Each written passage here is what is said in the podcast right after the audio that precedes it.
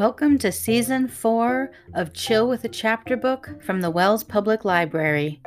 My name is Allison, and this season we are reading The Secret Garden by Frances Hodgson Burnett. Chapter 4 Martha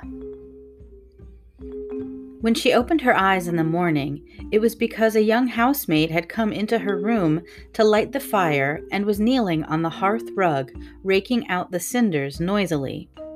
Mary lay and watched her for a few moments, and then began to look about the room. She had never seen a room at all like it, and thought it curious and gloomy. The walls were covered with tapestry, with a forest scene embroidered on it. There were fantastically dressed people under the trees, and in the distance there was a glimpse of the turrets of a castle. There were hunters and horses and dogs and ladies. Mary felt as if she were in the forest with them. Out of a deep window, she could see a great climbing stretch of land which seemed to have no trees on it and to look rather like an endless, dull, purplish sea. What is that? She said, pointing out of the window. Martha, the young housemaid, who had just risen to her feet, looked and pointed also. That there? she said. Yes. That's the moor, she said with a good natured grin. Does thou like it? No, answered Mary. I hate it. That's because thou'rt not used to it, Martha said, going back to her hearth. Thou thinks it's too big and bare now, but thou will like it. Do you? inquired Mary. Ay, that I do, answered Martha, cheerfully polishing away at the grate. I just love it. It's none bare. It's covered with growing things as smells sweet. It's fair lovely in spring and summer when the gorse and broom and heather's in flower. It smells of honey, and there's such a lot of fresh air, and the sky looks so high, and the bees and skylarks make such a nice noise humming and singing. Eh, I wouldn't live away from the moor for anything. Mary listened to her with a grave, puzzled expression. The native servants she had been used to in India were not in the least like this. They were obsequious and servile, and did not presume to talk to their masters, as if they were their equals. They made salaams and called them protector of the poor and names of that sort. Indian servants were commanded to do things, not asked. It was not the custom to say please and thank you, and Mary had always slapped her ayah in the face when she was angry. She wondered a little what this girl would do if one slapped her in the face. She was a round, rosy, good natured looking creature, but she had a sturdy way which made Mistress Mary wonder if she might not even slap back, if the person who slapped her was only a little girl. You are a strange servant, she said from her pillows, rather haughtily. Martha sat up on her heels, with her blacking brush in her hand, and laughed without seeming the least out of temper. Eh, I know that, she said. If there was a grand missus at Misselthwaite, I should never have been even one of the under housemaids. I might have been let to be scullery maid, but I'd never have been let upstairs. I'm too common and I talk too much Yorkshire. But this is a funny house, for all it's so grand. Seems like there's neither master nor mistress except Mr. Pitcher and Miss Medlock. Mr. Craven, he won't be troubled about anything when he's here, and he's nearly always away. Mrs. Medlock gave me the place out of kindness. She told me she could never have done it if Misselthwaite had been like the other big houses. Are you going to be my servant? Mary asked, still in her imperious little Indian way. Martha began to rub her grate again. I'm Mrs. Medlock's servant, she said stoutly, and she's Mr. Craven's, but I'm to do the housemaid's work up here and wait on you a bit. But you won't need much waiting on. Who is going to dress me? demanded Mary. Martha sat up on her heels again and stared. She spoke in broad Yorkshire in her amazement. Cannot thy dress thysen? she said. Oh, what do you mean? I don't understand your language, said Mary. Eh, I forgot, Martha said. Mrs. Medlock told me I'd have to be careful, or you wouldn't know what I was saying. I mean, can't you put on your own clothes? No, answered Mary, quite indignantly. I never did in my life. My ayah dressed me, of course. Well, said Martha, evidently not in the least aware that she was impudent. It's time thou should learn. Thou cannot begin younger. It'll do thee good to wait on thysen a bit. My mother always said she couldn't see why grand people's children didn't turn out fair fools. What with nurses and being washed and dressed and took out to walk as if they was puppies. It is different in India, said Mistress Mary disdainfully. She could scarcely stand this. But Martha was not at all crushed. Eh, I can see it's different, she answered almost sympathetically. I dare say it's because there's such a lot of blacks there instead of respectable white people. When I heard you was coming from India, I thought you was a black too. Mary sat up in bed furious. What? she said. What? You thought I was a native? You you daughter of a pig? Martha stared and looked hot. Who are you calling names? she said. You needn't be so vexed. That's not the way for a young lady to talk. I ain't nothing against the blacks. When you read about 'em in tracts, they're always very religious. You always read as a black's a man and a brother. I've never seen a black, and I was fair pleased to think I was going to see one close. When I come in to light your face this morning, I crept up to your bed and pulled the cover back carefully to look at you. And there you was, disappointedly. No more black than me, for all you're so yellow. Mary did not even try to control her rage and humiliation. You thought I was a native. You dared. You don't know anything about natives. They are not people, they're servants who must salaam to you. You know nothing about India. You know nothing about anything. She was in such a rage and felt so helpless before the girl's simple stare, and somehow she suddenly felt so horribly lonely and far away from everything she understood and which understood her, that she threw herself face downward on the pillows and burst into passionate sobbing. She sobbed so unrestrainedly that good natured Yorkshire Martha was a little frightened and quite sorry for her. She went to the bed and bent over her. Ah, you mustn't cry like that there, she begged. You mustn't for sure. I didn't know you'd be vexed. I don't know anything about anything, just like you said. I beg your pardon, miss. Do stop crying. There was something comforting and really friendly in her queer Yorkshire speech and sturdy way which had a good effect on Mary. She gradually ceased crying and became quiet. Martha looked relieved. It's time for thee to get up now, she said. Mrs. Medlock said I was to carry the breakfast and tea and dinner into the room next to this. It's been made into a nursery for thee. I'll help thee on with thy clothes if thou'll get out of bed. If the buttons are at the back, thou cannot button them up thyself. When Mary at last decided to get up, the clothes Martha took from the wardrobe were not the ones she had worn when she arrived the night before with Mrs. Medlock. Those are not mine, she said. Mine are black.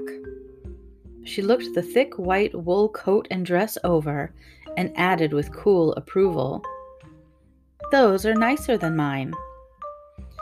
These are the ones thou must put on, Martha answered.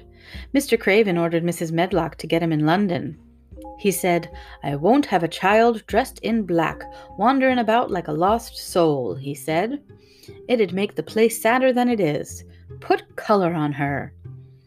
Mother, she said, she knew what he meant. Mother always knows what a body means. She doesn't hold back with black herself. I hate black things, Mary said. The dressing process was one which taught them both something. Martha had buttoned up her little sisters and brothers, but she had never seen a child who stood still and waited for another person to do things for her, as if she had neither hands nor feet of her own. Why doesn't that put on their own shoes? she said when Mary quietly held out her foot. My Ayah did it, answered Mary, staring. It was the custom. She said that very often. It was the custom. The native servants were always saying it. If one told them to do a thing their ancestors had not done for a thousand years, they gazed at one mildly and said, It is not the custom. And one knew that was the end of the matter. It had not been the custom that Mistress Mary should do anything but stand and allow herself to be dressed like a doll, but before she was ready for breakfast, she began to suspect that her life at Misselthwaite Manor would end by teaching her a number of things quite new to her. Things such as putting on her own shoes and stockings and picking up things she let fall. If Martha had been a well trained fine young lady's maid, she would have been more subservient and respectful, and would have known that it was her business to brush hair and button boots and pick things up and lay them away.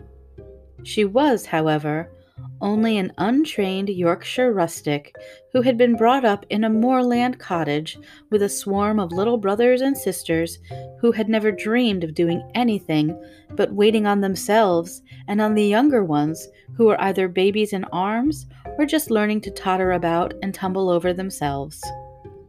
If Mary Lennox had been a child who was ready to be amused, she would perhaps have laughed at Martha's readiness to talk but Mary only listened to her coldly and wondered at her freedom of manner.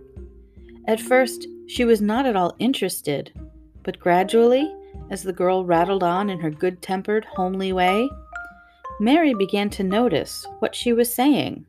Eh, you should see 'em all, she said. There's twelve of us, and my father only gets sixteen shilling a week. I can tell you my mother's put to it to get porridge for 'em all. They tumble about on the moor and play there all day, and mother says the air of the moor fattens 'em. She says she believes they eat the grass, same as the wild ponies do. Our Dickon, he's twelve years old, and he's got a young pony he calls his own. Oh, where did he get it? asked Mary. Well, he found it on the moor with its mother when it was a little one, and he began to make friends with it and give it bits of bread and pluck young grass for it and it got to like him, so it follows him about and it lets him get on its back. Dickon's a kind lad, and animals likes him. Mary had never possessed an animal pet of her own, and had always thought she would like one. So she began to feel a slight interest in Dickon, and she had never before been interested in anyone but herself. It was the dawning of a healthy sentiment. When she went into the room, which had been made into a nursery for her, she found that it was rather like the one she had slept in. It was not a child's room, but a grown up person's room, with gloomy old pictures on the walls and heavy old oak chairs. A table in the center was set with a good substantial breakfast. But she had always had a very small appetite, and she looked with something more than indifference at the first plate Martha set before her. I don't want it, she said. That doesn't want thy porridge? Martha exclaimed incredulously. No. That doesn't know how good it is. Put a bit of treacle on it or a bit of sugar. I don't want it, repeated Mary. Eh, said Martha, I can't abide to see good victuals go to waste. If our children was at this table, they'd clean it bare in five minutes. Why? said Mary coldly. Why? echoed Martha. Because they scarce ever had their stomachs full in their lives. They're as hungry as young hawks and foxes. I don't know what it is to be hungry, said Mary with an indifference of ignorance. Martha looked indignant. Well, it would do thee good to try it. I can see that plain is enough, she said outspokenly. I've no patience with folks as sits and just stares at good bread and meat. My word, don't I wish Dickon and Phil and Jane and the rest of 'em had what's here under their pinafores? Why don't you take it to them? suggested Mary. It's not mine, answered Martha stoutly. And this isn't my day out. I get my day out once a month, same as the rest. Then I go home and clean up for mother and give her a day's rest. Mary drank some tea and ate a little toast and some marmalade. You wrap up warm and run out and play, you, said Martha. It'll do you good and give you some stomach for your meat. Mary went to the window. There were gardens and paths and big trees, but everything looked dull and wintry. Out? Why should I go out on a day like this? Well, if thou doesn't go out, thou'll have to stay in. And what has thou got to do? Mary glanced at her. There was nothing to do. When Mrs. Medlock had prepared the nursery, she had not thought of amusement. Perhaps it would be better to go and see what the gardens were like. Who will go with me? she inquired. Martha stared. You'll go by yourself, she answered. You'll have to learn to play like other children does when they haven't got sisters and brothers. Our Dickon goes off on the moor by himself and plays for hours. That's how he made friends with the pony. He's got sheep on the moor that knows him, and birds as comes and eats out of his hand. However little there is to eat, he always saves a bit of his bread to coax his pets. It was really this mention of Dickon that made Mary decide to go out, though she was not aware of it. There would be birds outside, though there would not be ponies or sheep. They would be different from the birds in India, and it might amuse her to look at them. Martha found her coat and hat for her, and a pair of stout little boots, and she showed her her way downstairs. If thou goes round that way, thou'll come to the gardens, she said, pointing to a gate in a wall of shrubbery. There's lots of flowers in summertime, but there's nothin' bloomin' now. She seemed to hesitate a second before she added, One of the gardens is locked up. No one has been in it for ten years. Why? asked Mary, in spite of herself. Here was another locked door added to the hundred in the strange house. Mr. Craven had it shut when his wife died so sudden. He won't let no one go inside. It was her garden. He locked the door and dug a hole and buried the key. There's Mrs. Medlock's bell ringing. I must run. After she was gone, Mary turned down the walk which led to the door in the shrubbery. She could not help thinking about the garden which no one had been into for ten years. She wondered what it would look like and whether there were any flowers still alive in it. When she had passed through the shrubbery gate, she found herself in great gardens with wide lawns and winding walks and clipped borders.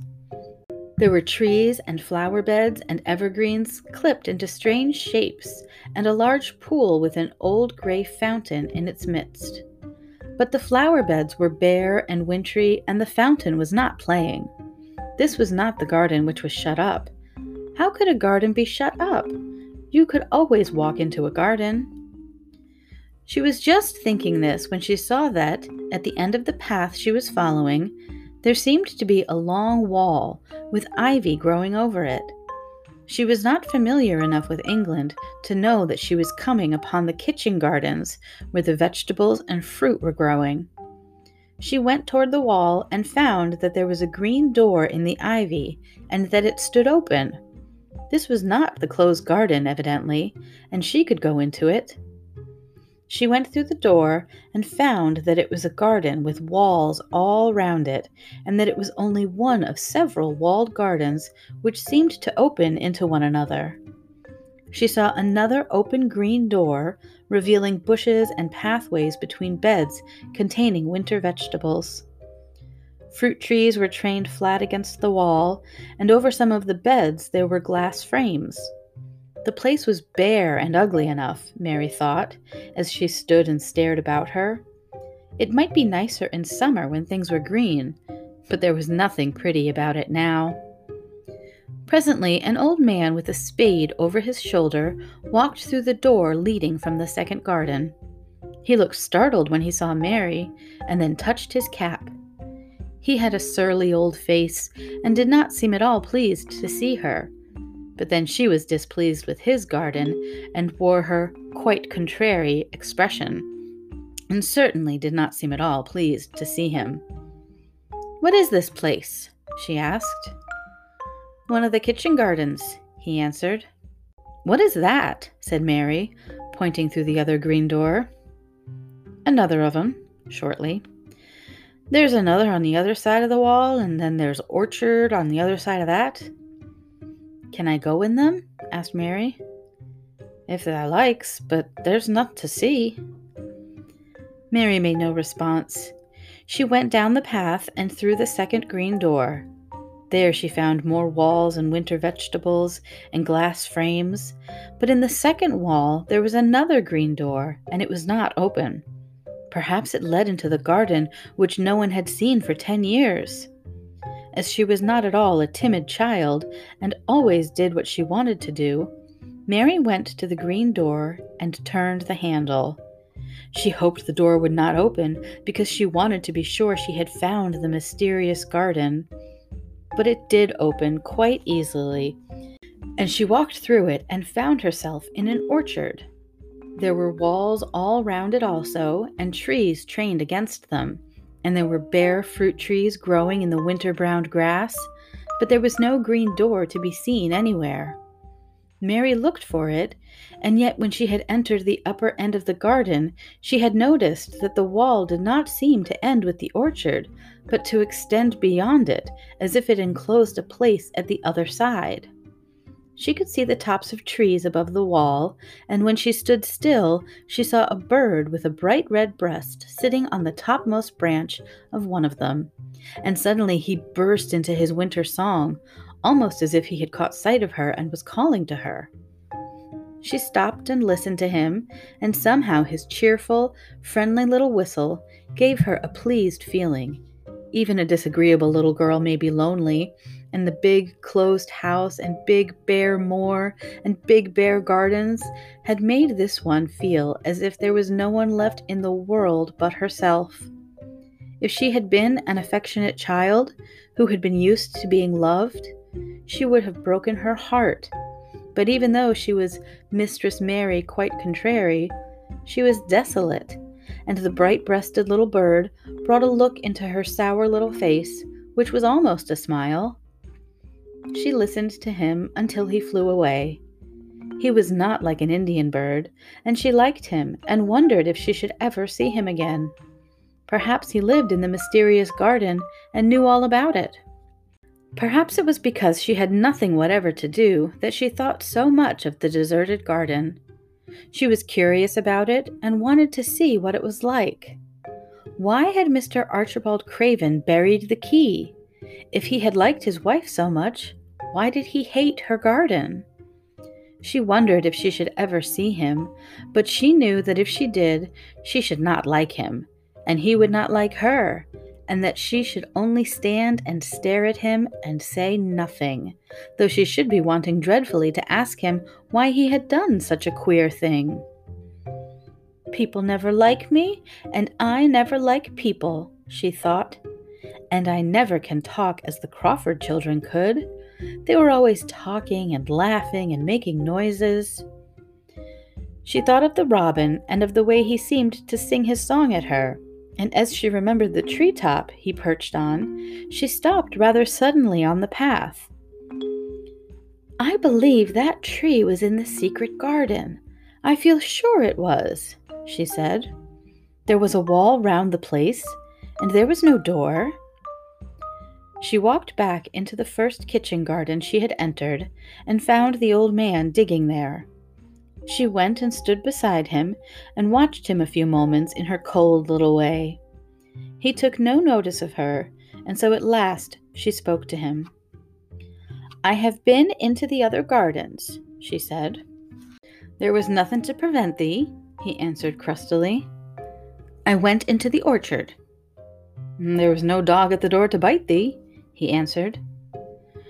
There was no door there into the other garden, said Mary. What garden? he said in a rough voice, stopping his digging for a moment. The one on the other side of the wall, answered Mistress Mary. There are trees there. I saw the tops of them. A bird with a red breast was sitting on one of them, and he sang. To her surprise, the surly old weather beaten face actually changed its expression. A slow smile spread over it, and the gardener looked quite different. It made her think that it was curious how much nicer a person looked when he smiled. She had not thought of it before. He turned about to the orchard side of his garden and began to whistle a low, soft whistle. She could not understand how such a surly man could make such a coaxing sound. Almost the next moment, a wonderful thing happened. She heard a soft little rushing flight through the air and it was the bird with the red breast flying to them, and he actually alighted on the big clod of earth quite near to the gardener's foot. Here he is, chuckled the old man, and then he spoke to the bird as if he were speaking to a child. Where has thou been, that cheeky little beggar? he said. I've not seen thee before today. Has thou begun the courtin' this early in the season? Thou'rt too forward. The bird put his tiny head on one side and looked up at him with his soft, bright eye, which was like a black dewdrop. He seemed quite familiar and not the least afraid. He hopped about and pecked the earth briskly, looking for seeds and insects. It actually gave Mary a queer feeling in her heart, because he was so pretty and cheerful and seemed so like a person. He had a tiny, plump body and a delicate beak, and slender, delicate legs. Will he always come when you call him? she asked, almost in a whisper. Ay, that he will. I've knowed him ever since he was a fledgling. He come out of the nest in the other garden, and when first he flew over the wall, he was too weak to fly back for a few days, and we got friendly. When he went over the wall again, the rest of the brood was gone, and he was lonely and he come back to me. What kind of a bird is he? Mary asked. Doesn't thou know? He's a robin redbreast, and they're the friendliest, curious birds alive. They're almost as friendly as dogs, if you know how to get on with 'em. Watch him pecking about there and looking round at us now and again. He knows we're talking about him. It was the queerest thing in the world to see the old fellow, he looked at the plump little scarlet waistcoated bird as if he were both proud and fond of him. He's a conceited one, he chuckled. He likes to hear folk talk about him. And curious. Bless me, there never was his like for curiosity and meddlin'. He's always comin' to see what I'm plantin'. He knows all the things Mr. Craven never troubles hisself to find out. He's the head gardener, he is. The robin hopped about busily, pecking the soil, and now and then stopped and looked at them a little. Mary thought his black dewdrop eyes gazed at her with great curiosity. It really seemed as if he were finding out all about her. The queer feeling in her heart increased. Where did the rest of the brood fly to? she asked. There's no knowin'. The old ones turn 'em out of their nest and make 'em fly, and they're scattered before you know it. This one was a knowing one, and he knew he was lonely. Mistress Mary went a step nearer to the robin and looked at him very hard. I'm lonely, she said. She had not known before that this was one of the things which made her feel sour and cross. She seemed to find it out when the robin looked at her, and she looked at the robin. The old gardener pushed his cap back on his bald head and stared at her a minute. Art thou the little wench from India? he asked. Mary nodded. Then no wonder thou'rt lonely. Thou'lt be lonelier before thou's done, he said. He began to dig again, driving his spade deep into the rich black garden soil, while the robin hopped about very busily employed. What is your name? Mary inquired. He stood up to answer her. Ben Weatherstaff, he answered, and then he added with a surly chuckle, I'm lonely myself, except when he's with me. And he jerked his thumb toward the robin. He's the only friend I've got. I have no friends at all, said Mary. I never had. My ayah didn't like me, and I never played with anyone. It is a Yorkshire habit to say what you think with blunt frankness, and old Ben Weatherstaff was a Yorkshire moorman. Tha and me are a good bit alike, he said. We was wove out of the same cloth. We're neither of us good looking, and we're both of us as sour as we look. We've got the same nasty tempers, both of us, I'll warrant. This was plain speaking, and Mary Lennox had never heard the truth about herself in her life. Native servants always salaamed and submitted to you, whatever you did. She had never thought much about her looks, but she wondered if she was as unattractive as Ben Weatherstaff, and she also wondered if she looked as sour as he had looked before the robin came. She actually began to wonder also if she was nasty tempered. She felt uncomfortable. Suddenly, a clear rippling little sound broke out near her, and she turned round. She was standing a few feet from a young apple tree, and the robin had flown onto one of its branches and had burst out into a scrap of a song. Ben Weatherstaff laughed outright. What did he do that for? asked Mary. He's made up his mind to make friends with thee, replied Ben. Dang me if he hasn't took a fancy to thee. To me? Said Mary, and she moved toward the little tree softly and looked up. Would you make friends with me? she said to the robin, just as if she was speaking to a person. Would you? And she did not say it either in her hard little voice or in her imperious Indian voice, but in a tone so soft and eager and coaxing that Ben Weatherstaff was as surprised as she had been when she heard him whistle. Why, he cried out, thou said that as nice and human as if thou was a real child instead of a sharp old woman. Thou said it almost like Dickon talks to his wild things on the moor. Do you know Dickon? Mary asked, turning round rather in a hurry. Everybody knows him. Dickon's wandering about everywhere. The very blackberries and heatherbells knows him. I warrant the foxes shows him where their cubs lies, and the skylarks doesn't hide their nests from him. Mary would have liked to ask some more questions. She was almost as curious about Dickon as she was about the deserted garden. But just that moment, the robin, who had ended his song, gave a little shake of his wings, spread them, and flew away. He had made his visit and had other things to do. He has flown over the wall, Mary cried out, watching him. He has flown into the orchard. He has flown across the other wall, into the garden where there is no door. He lives there, said old Ben. He came out of the egg there. If he's courtin', he's making up to some young madam of a robin that lives among the old rose trees there. Rose trees, said Mary. Are there rose trees? Ben Weatherstaff took up his spade again and began to dig. There was ten year ago, he mumbled. I should like to see them, said Mary. Where is the green door? There must be a door somewhere. Ben drove his spade deep and looked as uncompanionable as he had looked when she first saw him. There was ten year ago, but there isn't now, he said. No door, cried Mary. There must be. None as anyone can find, and none as is anyone's business. Don't you be a meddlesome wench and poke your nose where it's no cause to go. Here, I must go on with my work. Get you gone and play you, I've no more time. And he actually stopped digging, threw his spade over his shoulder, and walked off, without even glancing at her or saying goodbye.